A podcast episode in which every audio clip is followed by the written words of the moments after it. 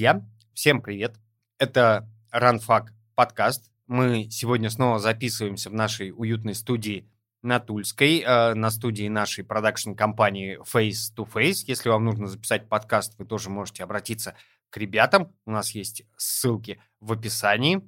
А если вы смотрите нас на YouTube, не забудьте подписаться на канал RunFuck. Если вы слушаете нас в iTunes или на других стриминговых сервисах, тоже не забывайте поставить нам какую-нибудь оценочку и, конечно же, подписаться. А сегодня у нас в гостях просто невероятный спортсмен, победитель всего, чего только можно в России, пятикратная чемпионка России на марафоне, мастер спорта международного класса Сардана Трофимова. Привет. Всем привет. Сардана, давай начнем вот с каких-то планов, да, на ближайшее время. Скажи, пожалуйста, какие у тебя планы и как у человека, выигравшего все практически в России? Ну, во-первых, такая новость, что я чемпионат России пропускаю. Вот. Я хочу выступать на международные старты, поэтому я буду силы беречь для этого, а не чемпионат России. А что с нейтральным статусом? Ну, пока ждем решения, когда будет новый список. Да, в режиме ожидания. Вот скажи, пожалуйста, когда ты начинала свою спортивную карьеру, когда у тебя случился выбор именно марафона в качестве основной твоей соревновательной дисциплины, да, что послужило, скажем, основанием для этого выбора? Ну, у нас в Якутии всегда говорили, что якуты не скоростные, а выносливые. Поэтому почему-то у меня с детства сидит в голове то, что я быстро побегу марафону. Ну, типа, когда вот начала заниматься бегом, приехала в город, спортивную школу, я всегда думала и знала, что я побегу когда-то марафон. Ну, ради этого я сейчас тренируюсь. Ну, при этом я тогда готовилась на 1,5, 3, 5 километров. Вот. И я ждала, когда мне можно будет уже стартовать марафоны, так сказать. Ну, как-то вот, не знаю, я где это читала, не знаю, кто мне говорил, не знаю, но, типа, у нас есть, все так говорят в Якутии, что якуты очень выносливые, потому что у нас суровый климат, большая территория, что передвигаться с одной деревни в другую, тебе надо тоже иметь очень хорошую выносливость, можно так сказать. Это в древней Якутии, когда давно-давно, когда дорог не было. Вот, они передвигались пешком. Очень большая территория же Якутии, вы знаете. Вот. Поэтому... То есть ты бегала шоссейные 1,5-3 или это было? Нет, раньше я бегала дорожки. 1,5 километра, 800 метров я начинала. Вот. Но у меня скорости такой нету, чтобы это выигрывать, там, чемпионат республики не было. Но я всегда не расстраивалась, потому что, знала, что моя дистанция – это длинные дистанции. И мне говорили, что, в молодом возрасте нельзя бегать марафону. Я ждала вот определенного возраста, 24-23 года, чтобы начинать уже бегать марафоны. И первый марафон у меня был в 2011 году. Чемпионат России бежала. Как сбегала? Я пробежала первый марафон по мастеру сразу 2:42, и я была очень довольна марафоном. Прям, я же никогда такие дистанции не бегала. На тренировках там максимум 30 километров, 35, наверное, но вот именно с такой скоростью, такую дистанцию вот первый раз, получается, пробежала. И мне очень понравилось. Прям я вот сразу после первого старта сказала: марафон – это мое. А что тебя привлекает в марафоне, вот кроме длинной дистанции, то есть, не знаю, там, какое психологическое состояние, там, возможность как-то поиграть со скоростью? Да, вот это, наверное, то, что ты вот каждый километр можно смыкать, обдумать, там, если ты где-то ошибся, можно это исправить в каком-то участке, но если ты сильно ошибся, это уже невозможно исправить. Вот это как игра большая. Каждый марафон, я всегда говорю, что каждый марафон – это целая жизнь. Один марафон – это одна жизнь. Ты для этого марафона очень много же силы отдаешь, тренируешься, готовишься. Тем более я делаю, стараюсь максимум 2 марафона в год бегать. Один марафон на один сезон. Вот. И для меня один марафон – это как одна жизнь. Вот. А не обидно ли вот там люди, которые на дорожке или бегают дистанции по 10 километров или полумарафон, стартуют чаще? Вот не обидно, что не чаще стартуешь? Нет, для меня как это... Лучше один раз качественно пробежать, чем вот, типа, на среднем. Ну, хорошо, когда, вот, конечно, десятки много раз стартуют. Это хорошо, но... Я десятку, наверное, не смогу так быстро, как они, бегать. Поэтому я довольна тем, что я умею хотя бы марафоны бегать. А вот скажи, пожалуйста, как тебя тренер подводил к твоему первому марафону? То есть я имею в виду, в том числе, как он тебя сдерживал, чтобы ты там раньше времени не заявилась на какой-нибудь любительский забег, например. Ну, я к тренеру Татьяне Юрьевне пришла в 2012 году. Первый раз мы начали работать с 2012 года. Сейчас, получается, уже 10 лет прошло уже.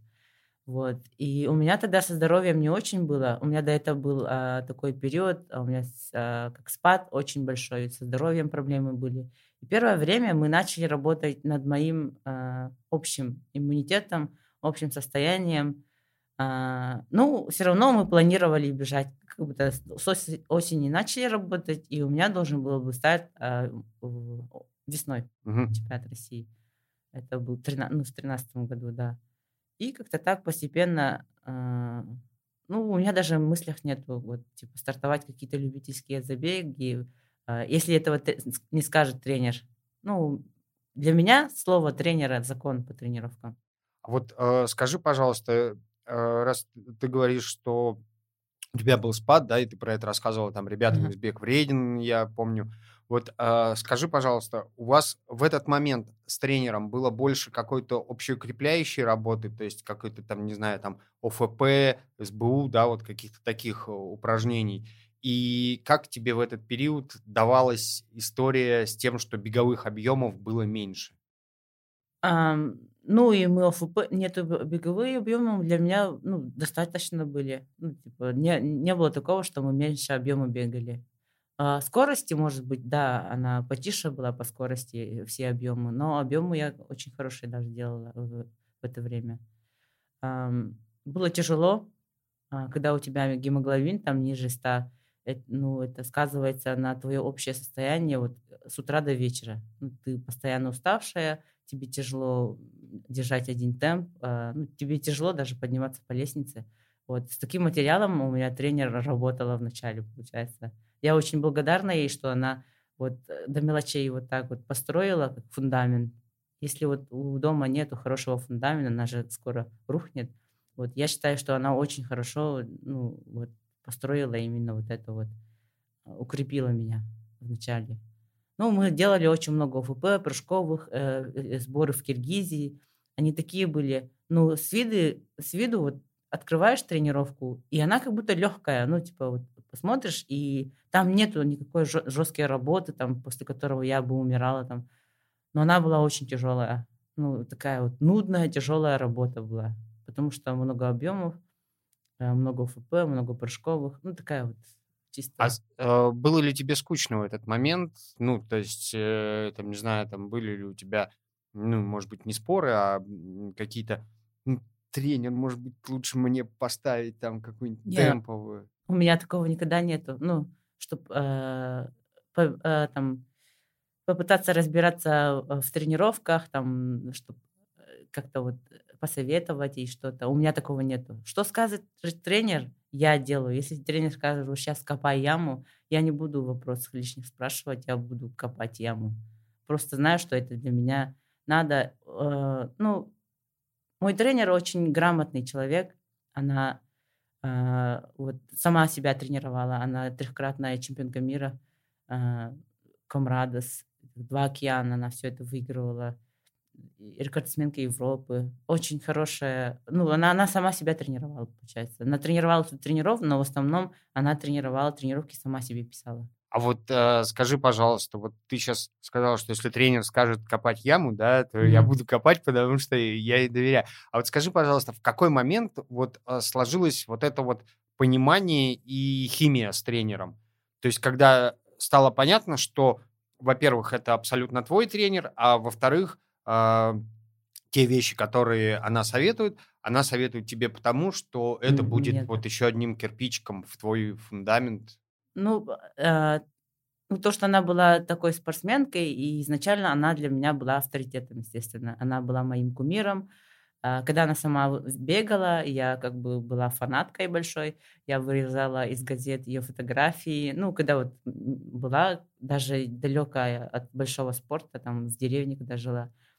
Ну, я всегда знала, кто такая Жиркова, Татьяна Жиркова. И вот когда я пришла к ней тренироваться, у меня вот сразу, можно сказать, я начала слушаться ее, ну, и доверяться, 100% доверяться, потому что я видела, как она для меня старается. У нас же зима холодная, минус 50, она ходила на рынок пешком, добиралась до рынка, чтобы покупать мне какие-то там ягоды, вот, которые нужны для иммунитета, ну, типа, вот, даже вот такая забота. Ну, типа, она говорила, на, вот это покушай, это много аскорбинки, там, тебе надо вот это. Ну, как она для меня стала второй мамой тогда. Ну, как вторая мама стала. Она очень заботилась, там, каждый день, как ты себя чувствуешь. Вот это, наверное, забота. Ну, и, конечно же, авторитет, то, что это Татьяна Юрьевна. Вот, а ты сейчас сказала, что Татьяна Юрьевна ходила там на рынок, покупала какие-то ягоды, да, вот, чтобы поддерживать в том числе твою физическую форму. Скажи, пожалуйста, обсуждаете ли вы с ней вопросы питания? И как вообще вы к этому подходите? То есть она тебя контролит или говорит, там, Сардана, вот там пока не соревновательный период, ешь все, что хочешь, там, когда начинается предсоревновательный, вот этого лучше не есть? Когда я пришла к ней, у меня был немножко... ну, я сейчас вешу 52 килограмма, а тогда я весила 54-55, но вот эти вот... но у меня больше, наверное, такой подкожного жира больше было, чем мышц, наверное. И она просто своим... Мы же вместе ездили на сбор, она своим примером показала, как надо правильно кушать. Ну, типа, это раздельное питание. Но я не всегда этого придерживаюсь, но стараюсь так, типа, вот, как и я раньше ела. Я могла там суп кушать, и там хлеб с вареньем, там, или там сладкое чего-нибудь. Потом дальше начинать кушать второе, типа, без разбора. Меня никто не учил просто. А Татьяна Юрьевна просто показала, как надо, ну, типа, что нельзя смешивать там, углеводы, там, с этим, например... С белками? Да, с белками, типа, это неправильно. И все, ну, больше ничего. Она не любит строгие диеты, она никогда не говорит, там, тебе сейчас надо похудеть. Она говорит, если ты набираешь... вес, значит, у тебя организм здоровый. Если у тебя сильно падает вес, это уже тревога. А если ты набираешь вес, это не страшно. И я все равно же начинаю заморачиваться, там, если пару килограмм набрала, ой, надо похудеть, там, это. Она вот... Я тренеру такого не говорю, потому что знаю, что ей это не понравится. Просто, да, она никогда... Ну, это такое, девичье. Ага. Ну, для себя, ну, типа, смотришь себя в зеркало, так, надо похудеть, там... А так, такого нету, что у нас вообще в группе, ни у кого такого нету, чтобы она кому-то пришла и сказала, тебе надо похудеть. Такого вообще нету. Она говорит, питайтесь нормально, ну, типа, диету, голодать не надо. Обязательно надо завтрак, обед, ужин кушать горячее. Но при этом там можно там, меньше сладкое там такое. Ну, то есть какие-то такие самые общие, без строгих историй. Да. Как быть с питанием на дистанции? Просто я знаю, что многие тренеры, и вот, например, мы говорили тут немножко про выпуск с Михаилом Исааковичем Монастырским, что, например, Михаил Исаакович своим спортсменам готовит питание. Вот как вы подходите к питанию на дистанции? Это какие-то гели, которые выпускаются там различными торговыми марками, или это все-таки вот такое же, как бы... Не, у нас все просто. Ну, мне очень сразу понравились гели SiS. Но до того, как они стали моими спонсорами, мне очень... Потому что она... Вот яблочные гели SiS, ну, вообще, типа, гели SiS, они не сильно сладкие. Бывают гели, которые очень сладкие, и вот когда их кушаешь, хочется очень много пить. Вот. А бывают такие густые, их надо тоже водой запивать, глотать тяжело, когда ты бежишь, хочется что-то легкое. А гели SiS, они очень легкие такие сами по структуре, быстро запиваются и не такие сладкие, чтобы надо и потом запивать чем-то. Вот. Я беру всякие гели, сначала пробую на тренировках. Если я начинаю в марафоне питание с 10 километра, я начинаю питание на тренировках 10 километра. Это, например, длительные воскресные длительные эти кроссы. Я начинаю с 10 километра. Ну, типа, как на соревнованиях будет, так и на тренировке. Что я буду пить на старте, я буду пить на тренировке. Потому что ко всему надо приучать организм, чтобы не было никаких там шока или такого. А вот вообще то, что касается, например, питания на дистанции, да, вот бывает же, да, что там, не знаю, там ты не успеешь взять бутылочку или еще что-то. Вот, то есть, когда вы обсуждали вот эту историю с тренером, да, тактику питания на марафоне, вот что она говорила, что можно пропускать, например, можно не попить или что можно не сделать, да, без особого вреда для... Ну, пить обязательно надо. Если ты не успел схватить воду с пункта питания элиты, тебе надо хватать все равно с этого. Ну, обычно там же еще второй пункт питания для этих, ну, общих. Вот. Пить обязательно надо, потому что когда ты во время марафона чувствуешь жажду, это уже поздно. Надо до того, как ты почувствуешь. Потому что ты сейчас почувствовал жажду, значит, организм сказал: тревога, нужна вода. Пока ты выпьешь, пока это рассосется по организму, ты можешь опоздать, могут начаться судороги, и это может повлиять как-то это, ну, на исход соревнований. Вот поэтому надо по чуть-чуть обязательно пить. То есть лучше не поесть, а пить обязательно? Пить обязательно, да. Угу. Ну, это не страшно, если ты не успеешь схватить там гельку или что-то. Ну, бывало и такое, что, например, на московском марафоне нам же, хотя у меня есть писмейкеры, нам же самим надо хватать бутылки. Вот. Я плохо вижу, ну, типа, у меня линзы, но иногда бывает, когда я устаю, прям это... Не успеваешь увидеть бутылку, и просто можно не успеть схватить там. Много таких случаев было, что я не находила свои бутылки на трассе или просто не успевала хватать. Любительский стаканчик хватаешь? Да, хватаешь за любительский. Ну, это не страшно. Понятно. Вот скажи, пожалуйста, в отношении подготовки как бы принципиально меняется у тебя со временем соотношение быстрых, медленных тренировок? То есть вот...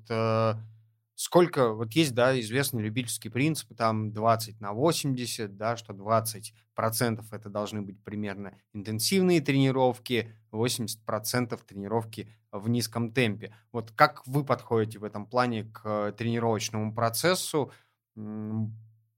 Соотношение интенсивности и объемов каких-то таких? Ну, легких. Я вот так вот не могу в процентах сказать. Но у нас подготовка как бывает? Я нахожу старт, ну, это, например, это чемпионат России. Надо там бежать, там не надо даже нам чемпионат России бежать 2:24. Ну, там, зачем мне бежать чемпионат России так быстро, когда соперницы, ну, все равно в одном районе, там, 2:28, 2:32 в этом районе. И мы начинаем готовиться на 2:28.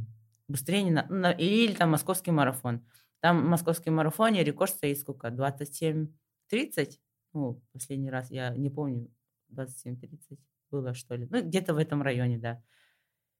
Я бегу на рекорд, а мне быстрее не надо, потому что, может, в следующем году тоже приеду на московскую трассу, и мне надо будет бежать еще быстрее, ну, для рекорда. Поэтому мы берем время, 2:27, например, и начинаем, ну, тренер начинает это подстраиваться под это время и готовиться именно к этому времени. Быстрее.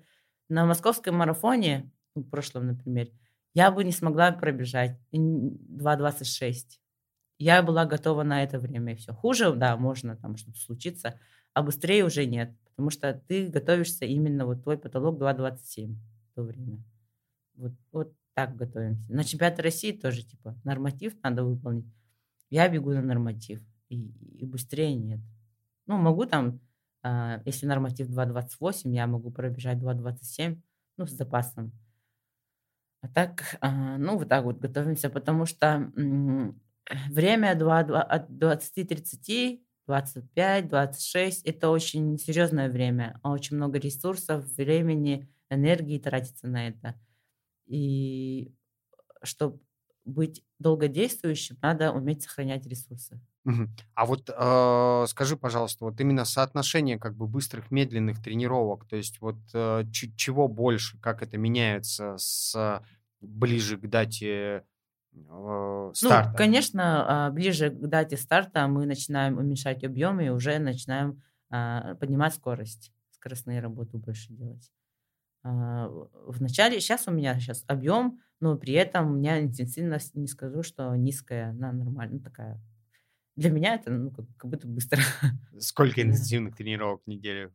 2 интенсивные тренировки и 2 длительных. Длительные, я считаю, еще 18 километров. Это тоже для меня длинно. Сейчас.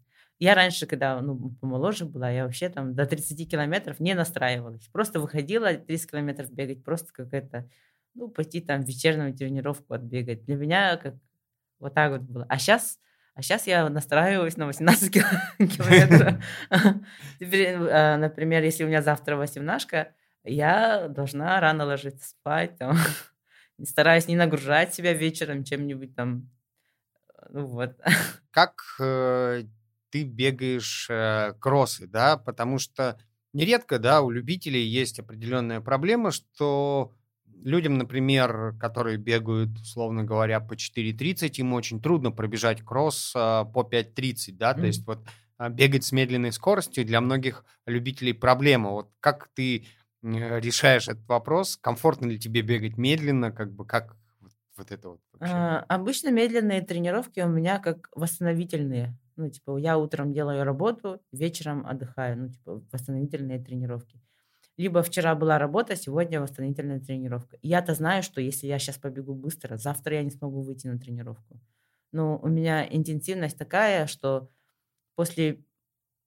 надо готовиться к завтрашнему дню. Если у меня сегодня спокойно, это значит, что у меня завтра работа какая-то.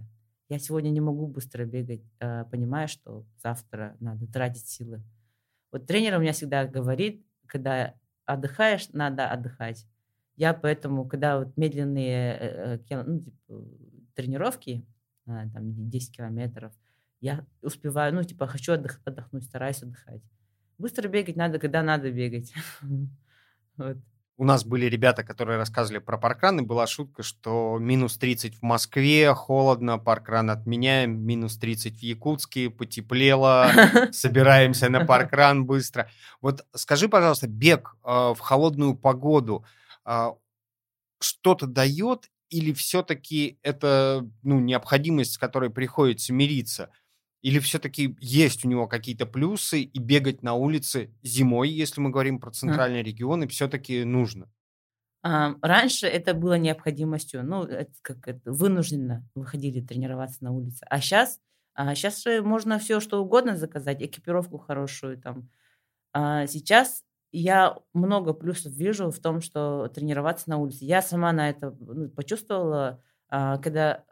Я же отдыхала после Словакии, у меня травмы были, я очень долго восстанавливалась, а потом я заболела ковидом, я вообще не тренировалась. А потом я начала бегать на улице. Сразу начала, тогда еще можно было, так тепло было, 10-12 градусов. Я потихоньку начала бегать на улице, и каждым разом чувствовала, что я становлюсь сильнее, потому что ты, когда выходишь на улицу, это, во-первых, у тебя шарф, это гипоксия, тебе надо 2 раза больше дышать, но тоже надо маску, знать, что одевать, какие маски выбирать. На тебе куча одежды, это дополнительный вес. Ты во время бега, ты бежишь, и, дополнительное сопротивление. Снег скользкий, ты должна как-то уметь напрягать нужные мышцы, чтобы не упасть там. Это тоже дополнительно, получается, ты качаешь физику, когда выходишь на улицу бегать. Вот. Я даже приведу пример. Во время ковида я же лежала дома, не тренировалась. Я же мышечная, у меня много мышц, и сразу у меня вес пропал. За 5 дней у меня там была 53, когда приехала. У меня 47 показывали весы. Я очень испугалась сначала, ну, делала дома маленький ОФП, и сразу вот начала на улице бегать. Я быстро вес набрала, ну, именно мышечный вес. Значит, я вот быстро накачала себе мышцы, беговые мышцы. Ага. Потом я поехала в Киргизию, я чувствую, что у меня сильнее ноги стали, ну, из-за того, что на улице бегала. Я вот, когда была в Якутии, один раз только в манеже пробежала после первого дня, как вышла из ковида. И остальное время я все на улице бегала. Ну, это очень хорошая дополнительная тренировка, можно сказать. Ну, там, потому что на улице ты не можешь делать быстрые кроссы. Если у тебя легкий бег, пожалуйста, на улице. Но то, что вот отличается Якутия и Москва минус 30, это правда, потому что у нас сухой климат, у вас тут, ну, в Москве влажный климат, поэтому она по-другому ощущается. Минус 30 в Москве можно насквозь замерзнуть. Ну, очень холодно, реально. Она влажная, воздух влажный, и как будто, в минус 30, да, в Москве холодно. У нас реально тепло в минус 30. Ну, это не лето, конечно, но тепло. А вот, кстати, вообще, можешь ли ты бегать именно для отдыха, да, вот, или бывает ли у тебя отдых совсем пассивный, без бега? Да, после марафона я отдыхаю 10 дней, для меня это дается очень сложно, потому что мой организм привык тренироваться, привык как-то вот качать кровь, что ли, и, ну, я после Словакии я поехала в Турцию отдыхать, и на 4-й или 5-й день мне стало плохо, как будто температура поднимается тела. Я себя очень плохо стала чувствовать. Я пошла бегать. Я прибежала, я отлично себя чувствовала. Но это надо делать постепенно все равно. Поэтому вот я пробежала там 6 километров, на следующий день тоже там 6 километров, третий день 6, и дальше я отдыхала. Ну, чтобы резко не бросить, надо по чуть-чуть, если хотите там отдохнуть от спорта. Ну, не знаю, может, кто-то тоже себя так плохо чувствует без тренировок. А вот ты бег, скажем так, в релакс-темпе, в темпе отдыха, это для тебя сколько? Вот какой темп? 5-0. 5-0. Ага. Я могу и потише бегать, 5-20 там.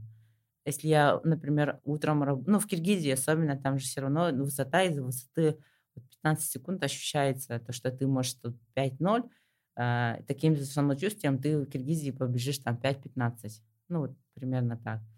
И после работы я вообще иногда ползу там 5-20. Я могу 5-30 бежать. Ну, как требует организм, так и бегаю. Для меня легкий бег — это... Я даже часы не беру. Просто наслаждаюсь бегом, как-то утрясти мышцы после работы. А как ты контролируешь состояние? Ну, я в Киргизии столько лет бегаю, у меня там отметки и глазомера такие, я могу реально без часов бежать. Скажи, пожалуйста, без чего ты не можешь представить свое восстановление, да? То есть какие-то, может быть, даже дашь советы, да, что это там, не знаю, массаж. Это баня. Да, массаж. У меня, так получается, 7 дней в неделю. 2 дня из них массаж обязательно, и 2 дня баня. Ну, у меня 4 дня восстановления из 7 дней. Обязательно. Я вчера работу делала, и вчера поехала в другой конец Москвы, чтобы делать массаж. Для меня это необходимо, потому что, ну, если я массаж не сделаю, я на следующий день чувствую, как будто у меня мышцы как дерево встали. Надо мне массаж делать. Может, я привыкла к массажу, не знаю. Но надо вовремя уметь восстанавливать организм, чтобы не было летальных исходов потом. Угу. То есть недостаток восстановления грозит даже этим? Да, конечно. Надо обязательно, как ты насилуешь свой организм, так и надо благодарить, восстанавливать, давать там массаж, баня, вот это вот обязательно. А какие-то вот, может быть, не знаю, модные практики, там, йога какая-нибудь, например, никогда не пробовала позаниматься там? Нет, это йога. Я пробовала ходить на медитацию, но вообще я привыкла все контролировать, и поэтому медитация, кажется, не мое. Ну, я начинаю там контролировать все, не себя, а другое там. Все вокруг? Кто что говорит, там, где что, какая муха летает. вот это начинаю. Но пока я не пришла к этому, что мне нужна йога. Пока нет. Ну, я иногда медитирую перед сном, чтобы спать. Да, медитация помогает. Здорово. А вот такой вопрос, который, опять же, последнее, ну, не то, что в последнее время часто поднимается, да, это технологии, которые пришли в бег, да, вот там Леша Реунков во время какого-то омского, по-моему, марафона, победив, сказал, что лучше бы запретили карбон, вот, потому что раньше как-то все соревновались на своем. Вот как ты к этому относишься вообще, к приходу таких технологий в бег? Стало ли тебе комфортнее с карбоном, потому что ты тоже начинала еще в докарбоновую эпоху? Вот. Ну, сейчас я уже сколько стартов бегаю, с какого года? С 19-го. Бегаю в Adizero Pro. Это, ну, типа, они считаются первые карбоны, но это не толстая подошва, которая сейчас выпускается везде. Это, ну, как обычные старые марафонки, вот, которые были у нас, вот такая марафонка на тонкой подошве. Она мне очень нравится, я не хочу ее пока менять. Я купила несколько пар на запас даже, потому что я знала, что перестану скоро ее выпускать, и у меня там осталось дома, ну, 2 пары, наверное, этих марафонок. А насчет карбона. Карбон для меня он бесполезен, потому что карбон работает, когда люди быстро бегают.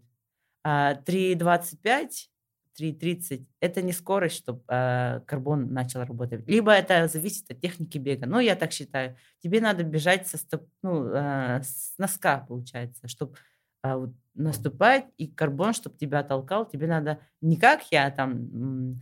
Я не бегаю из пятки, но типа у меня получается приземление на полную стопу. Да, полную стопу получается. И тут карбон не работает. Он же должен как-то вот загибаться и толкать, а тут он для меня бесполезен, карбон. Поэтому, ну, мне без разницы. Я вот, может, кто бегает так быстро, там, как, например, Костя Плохотников, там, ему карбон, да, наверное, работает, для него надо. Вот. Угу. А вы вообще как-то с тренером этот обсуждали вопрос? То есть нужны ли карбоновые кроссовки, не нужны карбоновые кроссовки? Ну, тренер тоже как бегала, которые были. Ну, в марафонках, да, с таких, с тонкой подошвой. Да, да. Ну, как, карбон она тоже не воспринимает. Но тоже у нее такая же техника, как у меня. Она как приземленно бегает. Поэтому для нас карбон бесполезен, я вот так скажу. А те, кто вот реально, которые от носка бегают и короткие дистанции, и быстро бегают, для них он, да, важен, он работает, наверное. Угу. А вот то, что касается каких-то гаджетов, без каких гаджетов ты не можешь представить свою подготовку? То есть, часы, ну, начиная от пульсометра, да? Там, да, может быть. Пульсометр, часы, это обязательно. Я могу не брать часы во время таких кроссов легких, потому что для меня, ну, неважно, каким темпом я бегаю, работы, все такие скоростные работы, длинные кроссы, я обязательно слежу за пульсом и за темпом. Угу. То есть ты на пульс обращаешь внимание очень, да, серьезное? Угу. Я обязательно смотрю пульс. Ну, ты же все равно определяешь по пульсу, в какой ты форме находишься и насколько натренировалась сегодня. Если у тебя в конце тренировки пульс выше на 10 ударов, чем в начале, ну, типа, работы, значит, ты нагрузку получила достаточную. А если там 5-4, это, ну, типа, нормально. Угу. Какие у тебя лайфхаки по настрою на старт? Я не знаю, послушать любимую музыку, посмотреть любимый фильм, почитать любимую книжку или просто побыть в тишине? Ну, я стараюсь отвлечься от мыслей от старта. Для этого, наверное, знаете, что я делаю? Бутылочки, солдатики свои, там, вырезаю якутский флаг, клею на свои бутылки, на пункты питания. Ну, вот этим занимаюсь, чтобы это как-то вот, когда вот с ножницами работаешь, она как-то успокаивает. Просто отвлекает от мыслей от предыдущего старта. Вот. Ну, такой ритуал у меня есть, что я вырезаю флаг Якутии. Мне Якутия, я безумно люблю свою Якутию. И это Как-то она меня даже дополнительно мотивирует. Понятно. То есть вот такой у тебя настрой, да, как бы ты стараешься не думать о старте именно как таковом, просто вот занимаешься подготовкой, рутиной. Да, стараюсь. Могу даже, это бывало так, что я могу сходить в кино за день до старта, если есть время. Отвлечься от мыслей перед стартом. А ты вообще тяжело переживаешь неудачи какие-то? И как вообще, может быть, какой-то совет, да, как избавляться от каких-то там тяжелых мыслей, да, от какого-то самоедства вот по поводу того, когда что-то не получилось на старте? Я сильно эмоциональный человек. Я вначале очень сильно эмоционирую. Я могу заплакать, расстроиться. Зато быстро отпускаю ситуацию. У меня сильный такой период был после Дохи. Я поехала в Доху. Я там, конечно, плохо пробежала. Я была очень сильно расстроена. Просто еще, знаешь, это Доха... Я же тут всегда, чемпион, всегда я выигрываю, поехала в Доху, я поняла, где я нахожусь. Я, конечно, видела, как бегают другие спортсменки, в каком уровне, где моя форма и где они.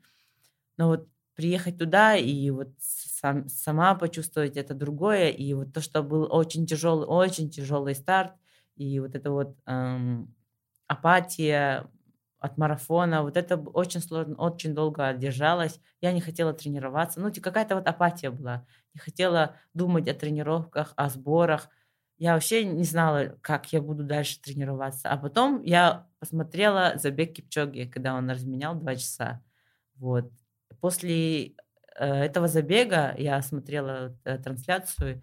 Я загорелась желанием пробежаться в хорошей гладкой трассе, с хорошей компанией. Короче, вот такое вот меня мотивирует. И после Олимпиады этой, когда я не попала в этот список, кто поедет на Олимпиаду, я же очень долго старалась ради этого.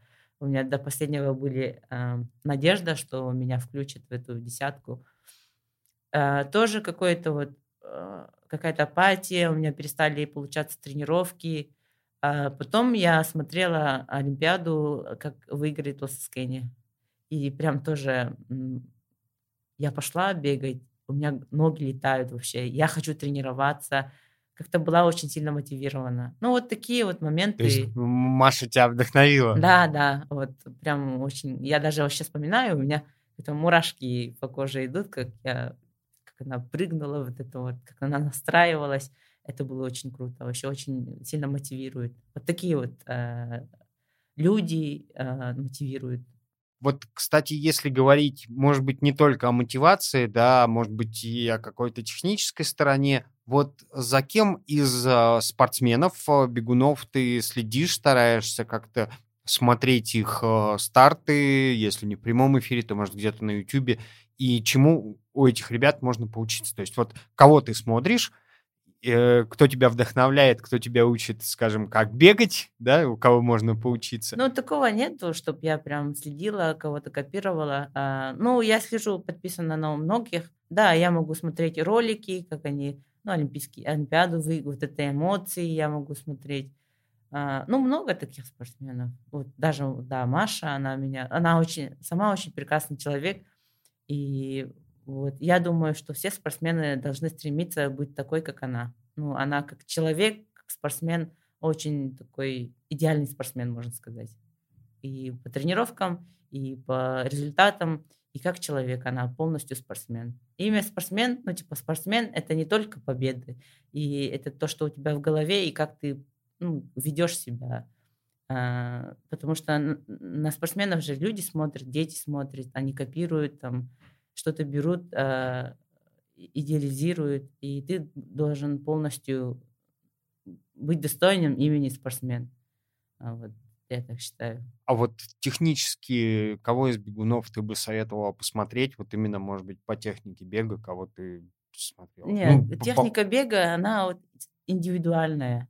Я всегда говорю, что нету одного шаблона, вот таким надо быть, потому что у каждого своя же структура. У кого-то ноги, короче, у кого-то длинные, там, у кого-то, там, как у меня, там, развита сильно передние мышцы, там, у кого-то там икроножка, кто-то сильно отталкивается. Поэтому техника бега, она индивидуальная. Ну, типа, каждый имеет свою технику бега, поэтому нельзя никого копировать.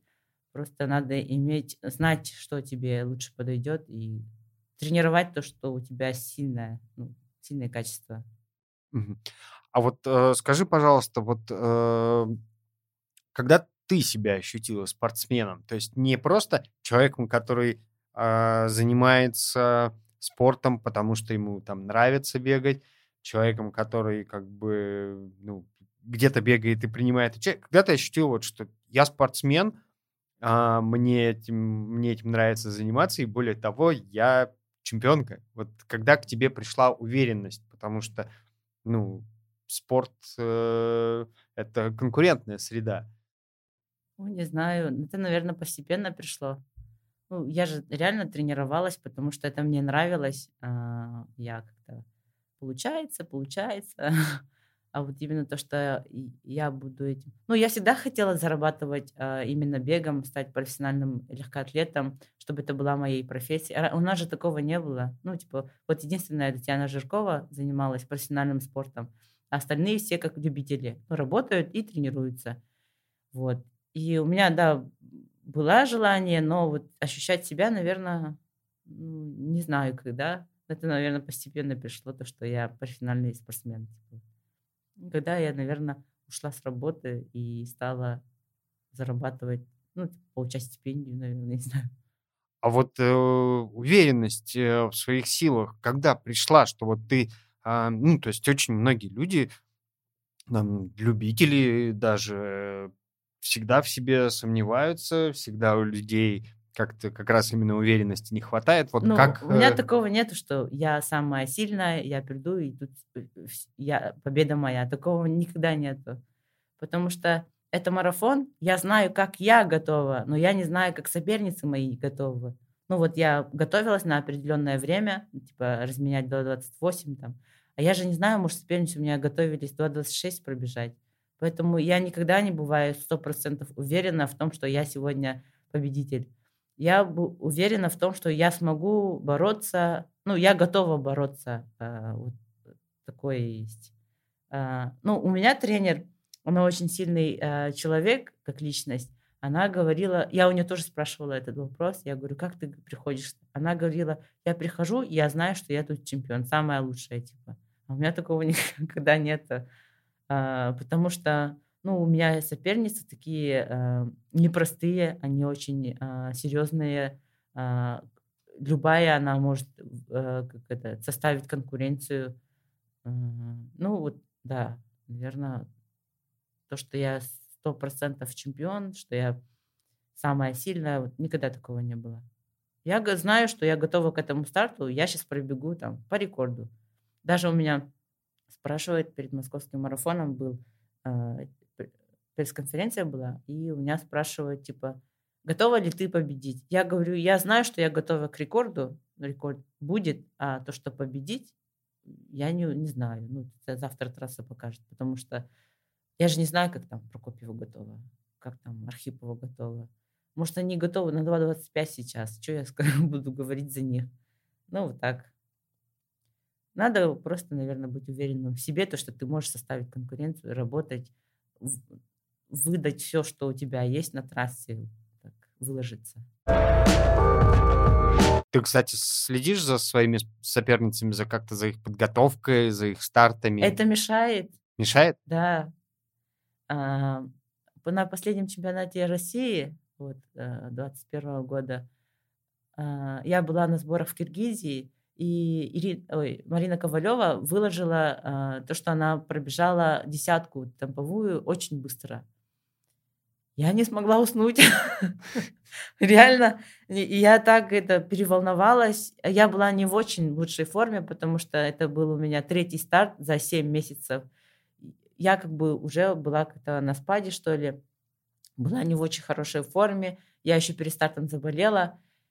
Я одну ночь не могла уснуть, потому что Марина где-то она в Узбекистане или где-то пробежала, там не 0, Если бы 0 было, я бы... Ну, там же, типа, высоты нету. А там была высота. И она очень хорошо пробежала эту десятку. И да, она как-то меня поволновала немножко. Вот. Я слежу за... Ну, у нас марафонки, они очень дружные. Мы очень дружные, как бы. Нету такого, что прям есть такая конкуренция, что с друг другом не общаемся. Если кому-то нужна помощь, я всегда готова помочь там от чистого сердца. Я их очень обожаю, потому что я знаю, что в марафоне любая победа приходит через очень большой труд. Те, которые не составляют конкуренции, они трудяги большие. Вот, это надо знать. Вот. Я вот немножко упустил вопрос из середины, скорее. Вопрос тактической истории, да? Многие любители сталкиваются со следующей проблемой, что они выходят на марафон и начинают стартовать очень быстро, да, и, соответственно, там где-нибудь километре там, на 32-м уже начинается, там, пошел пешком там или еще что-то. Вот скажи, пожалуйста, вот профессиональные спортсмены, когда вы обсуждаете тактику со своим тренером, есть ли такая история, что быстро не стартовать, что разбегаться? То есть, как так же это в профессиональном спорте? Или сразу на все деньги, как бы... Нет, конечно, у нас есть с тренером перед стартом, мы сидим, обсуждаем, как я буду бежать. Иногда тренер говорит, ну, если там 2 круга по половинке, она говорит, первую половину держись, а потом, ну, типа, уже начинай работать. Я могу вот по ее вот так вот пробежать. Это если я не работаю на время. Если я сейчас намеренно бежать на выигрыш, чтобы победить, тогда я делаю такую тактику. Если я намерена бежать на какое-то время, тренер говорит по 3:30, я бегу по 3:30, начинаю и заканчиваю по 3:30. Обычно она говорит 30 километров по 3:30, а потом посмотришь, если у тебя есть силы, ты можешь там прибавить, если нет, тогда по 3:30 добежать. Но я тоже человек, я делаю очень много, совершаю ошибок, и из-за этого я иногда расплачиваюсь за это. На каком-то чемпионате России в 19 или 18 году в Волгограде я начала очень быстро. Там круг был 10 километров. Туда 2,5, обратно 2,5, туда 2,5 и вот так вот. И в каждом круге ты, получается, видишь, где находятся твои соперницы. Как в каждом развороте, ты видишь, вот они вот столько остались. И что-то я затупила сама. У нас же есть эти таракашки в голове, и один таракан начинает мне советовать, давай увеличивать отрыв. Я начинаю увеличивать отрыв. Это просто какой-то там 12 или там 15 километров. Я начинаю увеличивать. И каждым кругом, я стараюсь увеличивать отрыв. Не знаю, почему я это делала. Вот какая-то там... Что-то меня укусило там во время бега. И на 24-м километре я чувствую, что все, я не могу. Меня все уже раздражает. Меня раздражает мое дыхание. Раздражает, как у меня ноги там бегут. Я начинаю уставать. Я в конце так устала вообще. Так устала, что вообще думала... Сейчас сойду, наверное. Я, конечно, добежала, я выиграла старт, но было очень тяжело. Это была первая половина, я не помню, 1:13, что ли, пробежала, а вторая половина 1:15. Как-то так. По-моему, так было, 1:15. Mm-hmm. Я в конце вообще там еле-еле добежала. Я прибежала и упала, потому что ноги не держали меня. Но это мои ошибки. Я тоже совершаю такие же ошибки, как и любителей, наверное. А вот самая главная ошибка твоя, какую ошибку из своих ты считаешь такой, прямо не то, что самой главной, да, а вот той, которую вот ты навсегда запомнила? Этот, наверное, чемпионат. Хорошо, что я выиграла. Если бы я не выиграла, меня бы тренер вообще там выщипала, как курица. Хорошо, что я выиграла этот забег. Если бы я проиграла, это была бы моя вообще такая самая большая ошибка. А что тренер сказала? Она сначала, она же только видела, как я отрыв, и все, Сардана выигрывает. Она в конце даже не стала смотреть на часы, как я бегу. Она видела, что я устала. А потом, ну, пришли домой, и я ей пишу график бега, почему я бежала, там, в начале, там, 2:27, такое время, и в конце, типа, 2:45. Она мне: ты что делаешь, типа, чтобы больше такого не было? Она говорит: тебя спасло то, что ты выиграла забег, если бы нет, ты бы это... А тут не желез, типа. Хорошо. А вот скажи, пожалуйста, какие у тебя планы на будущее? Ты вот сказала про то, что всегда хотела зарабатывать спортом, всегда хотела быть в легкой атлетике. Вот скажи, пожалуйста, вот планы на будущее. Ультрамарафоны, тренерская работа. Что тебе интересно? Ну, я сейчас не собираюсь совершать карьеру, поэтому я вот серьезно об этом не думала, но, естественно, у меня в планах есть...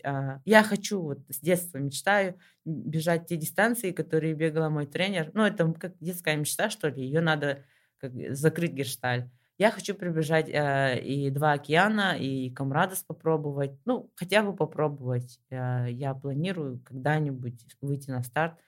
Вот на такие в таких сверхдлинных дистанциях. Да, длинных дистанциях. Ну, я не знаю, получится ли у меня, нет. Но я хочу не попробовать эти вот дистанции. Но пока я буду бегать марафоны. Это не вот за 3 года. Это потом, как-нибудь потом. Ну, вот. План такой. Ну, естественно, я после спорта я буду все равно крутиться в этой сфере спорта. А тренировать было бы тебе интересно? Я работала тренером, детским тренером. Мне это очень нравилось, именно с детишками работать. Вот. Я не хочу тренировать спортсменов, ну, типа, любителей, да, могу. Это как-то... А вот именно спортсменов, таких как я, тренировать, это очень большая нагрузка. Ну, не знаю, я не пробовала, поэтому не могу сказать, что я все знаю, и я бы стала супертренером каким-то. Тренер – это призвание. Я пока этого себе не нашла, но я и не старалась искать. Вот. Я не хочу вот просто типа давать тренировки и вот делать. Я знаю, как это делается, тренировки, как пишется. Но я хочу все очень хорошо делать. И для того, чтобы очень хорошо делать, нужно очень много энергии тратить. Я сейчас скупая на энергии, я хочу тратить ее на себе, поэтому я себя в этой роли не пробовала, ну, типа, тренировать кого-то. Поэтому я не могу сказать, есть ли у меня это призвание или нет. А вот вообще ты с тренером как-то задаешь какие-то вопросы? Я понимаю, что есть принципиальное доверие, да, что вы уже много лет работаете вместе. Вот я имею в виду, что именно такой интерес, да, а вот для чего вот эта вот тренировка, для чего вот эта вот тренировка? Ну, ты же, я сама понимаю, для чего это. Ну, типа, она дает мне тренировку, я все равно примерно понимаю, для чего она мне дает, что эта тренировка мне дает. Да. Ну, такого, ну, нету. Я же не первый год тренируюсь, я уже всю жизнь в спорте. Я знаю, как это, почему это делается. Ну, я могу писать, говоришь, я могу писать тренировки, но все равно это надо как-то очень хорошо обдумать, знать человека, спортсмена, в каком состоянии организм спортсмена сейчас находится, там, пульс, гемоглобин, там, все надо знать о спортсмене, прежде чем начинать тренировать. Я вот это не хочу этим заниматься пока. А вот что ты скажешь о психологической стороне, да? То есть вот должен ли тренер быть своего рода психологом, да, и помогать, может быть, выходить из каких-то критических, ну, может быть, не критических, да, но из каких-то сложных психологических состояний, да, неудачу после старта, там, или там какие-то проблемы с тренировочным процессом, там. Ну, да. Тренер всегда должен оставаться для спортсмена авторитетом. У меня вот есть к тренеру такое уважение. Она же сама бегала, она знает, как у нее очень сильная психология. И вот перед стартом она мне дает какие-то советы. Эти советы я использую на соревнованиях. Да, я считаю, что спортсмены и тренер, они должны быть очень связаны, хорошо связаны и открыты друг к другу. Но при этом спортсмен должен сам тоже в себе разбираться, ну, типа, уметь разбираться со своими проблемами, как-то найти выход без посторонней помощи, потому что Когда ты бежишь в марафоне, все что угодно случается. Ты находишь ответ сам. Ну, тебе никто же не советует. Ты, когда бежишь, во время соревнований ты должен вытащить сам себя. И это же тоже практика. Ну, в обычной жизни ты должен сам тоже уметь разбираться, чтобы это помогло тебе на соревнованиях. Ну да, на марафоне не покричишь с виража. Ага.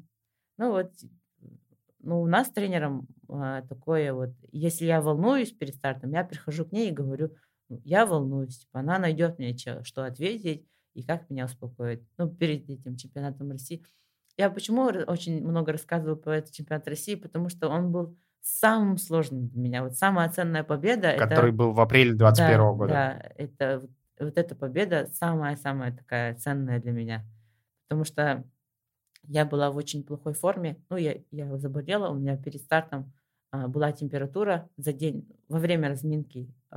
Ну, там даже по фоткам видно, что у меня лицо такое отекшее, некрасивое. И это, да, и перед стартом тренер мне, она же видит, в каком состоянии, что я очень сильно волнуюсь, тем более Ковалева там работу какую-то там очень крутую сделала, которая мне не дает спать. И она подходит и говорит, вы в одинаковой форме с Ковалевой. Ну, то, что она вот эту работу сделала, я тоже примерно похожую работу сделала. Ну, там по чуть-чуть, по времени чуть-чуть слабее было. Говорит, вы в одинаковой форме, но в конце выиграет тот, у кого характер сильный. Она говорит, я знаю, что у тебя, ну, ты когда включаешь там якутский характер, тогда ты можешь говорить. Ну, вот это вот у меня, я это услышала, и в конце был момент, я об этом не рассказывала, это интервью. Короче, был такой момент на последнем чемпионате, последний пункт питания, это, по-моему, 6 или сколько-то километров до финиша. Я очень сильно устала. Мы бежим уже там по 3:30, 27, вот так вот. И тренер Марины кричит, давай все, работай, типа. Я бегу, в смысле работай? Мы же и так работаем, ну, типа. А он кричит, все, давай, работай, убегай, типа. И она начинает убегать. Я такая, блин, что делать? Я уже, ну, типа, я все уже не могу ускоряться там. Я такая думаю, ладно, типа, у меня же третий старт. Начинаю себе оправдание искать. Типа, у меня же третий старт. Ну, типа, она же отдыхала, не бежала на московский марафон, она пропускала. Она же не бежала, она свежая, пускай она... Ну, ладно, типа, она выиграла. Я же еще заболела. Начинаю вот так вот искать себе эти оправдания. Потом такая, не сейчас. Давай, типа, еще поработай. И отрыв был такой достаточно... Когда приличный. Вот, да, приличный, да. Вот иногда бывает в марафоне такое, что вот есть отрыв, и связь с соперником, она разрывается в какой-то момент. И эта связь чуть-чуть не разорвалась. Но я начинаю там ускоряться, я делаю вид, как будто мне очень легко, подбегаю к ней и бегу с ней вместе. И я замечаю, что она начинает оглядываться назад. Она смотрит назад, и я понимаю, что она уже... на меня не ориентируется, а ориентируется на третье место. Ну, типа, где третий человек. Я думаю, что это шанс. Ну, типа, надо что-то делать. И вот именно в этот момент я начинаю ускоряться из последних сил. У меня ничего не было из сил, но я начинаю ускоряться. Остается 4 километра, что ли. Я вообще бегу, как будто финиширую. А мне еще 4 километра пилить, короче. Я понимаю, что она начинает отставать. Она же думает, что Сардана все убежала там по 2:23, там сейчас она будет вот таким же темпом. Я делаю вид, будто так и есть, типа, я не показываю ей, что я устала, что я бегу из последних сил. Я так устала, что хотелось плакать даже. У меня зажало вот горло, и я начинаю дышать, как будто меня кто-то душит там. Я как-то нашла вот, силы успокоить себя и отпустила вот это вот горло. Но вот так вот я финишировала. Это была чисто психологическая работа, очень большая. Ну, можно сказать, опыт. Мой опыт стартов, вот это мне помогло. Если бы я была, наверное, новичком, не знала такие, ну, не умела найти себе, разбираться в себе, я бы, наверное, проиграла этот старт. Потому что физически я была не в самой лучшей форме. Вот. Поэтому очень важно уметь разбираться в самом себе, ну, без посторонней помощи. Потрясающая история. Вот когда ты бежишь в марафон, ты вообще обычно о чем думаешь? То есть ты как бы думаешь о дистанции, о темпе, или ты, наоборот, как бы стараешься, там, я не знаю, там, прогонять все мысли, то есть такой медитативный, как бы медитативный опыт, да, ты бежишь как бы дистанцию, знаешь, что у тебя ноги заточены бежать по такому темпу. Ну, разное бывает. Я вот часто думаю о тренировках, которые я делала, если там марафон. Ну, вначале еще так, типа, не думаешь, просто бежишь, как бежится, начинаешь от тактики, там, как от ветра укрыться, о том, как надо, ну, типа, ты следишь за временем, стараешься вот это вот. А в конце уже, когда ты устаешь, начинается вот эта вот психология в голове, что надо помогать как-то мыслями. Я начинаю думать о тренировках, которые я делала. Например, если у меня остается там 15 километров, я думаю, давай, Сардана, это как будто работа там, 5 километров 3 раза как будто делаешь. Сейчас 5 пройдешь, остается 2, 5 километров. Ну, вот типа отрезки, потом остается 10 километров. Представь, что это твоя темповая работа итоговая. Ну, вот как-то так. Типа начинаешь себя как-то мысленно успокаивать. Я никогда не думаю о том, что осталось там, а я пробегаю 35 километров. Такого, ну, а целое как будто 42 километра в целом дистанции я не думаю. Это очень много 42. А если вот так вот укоротить, как-то вот в голове легче становится. То есть психологически проще бежать там... Да, там проще бежать не 10 километров, а типа отрезки 3 раза 3 километра. Ну, как-то так. Понятно. Большое спасибо. Это был RunFuck подкаст. У нас в гостях была пятикратная чемпионка России, мастер спорта международного класса Сардана Трофимова. Подписывайтесь на Сардану в Инстаграм. Мы оставим ссылку в описании на ее аккаунт. Болейте за нее. Будем надеяться, что будем болеть не только на российских стартах за Сардану. Это был RunFuck подкаст из студии Face to Face. Меня зовут Игорь Лисник. Бейте в колокольчик, подписывайтесь на канал, ставьте звездочки. Увидимся. Да, всем пока, всем спасибо.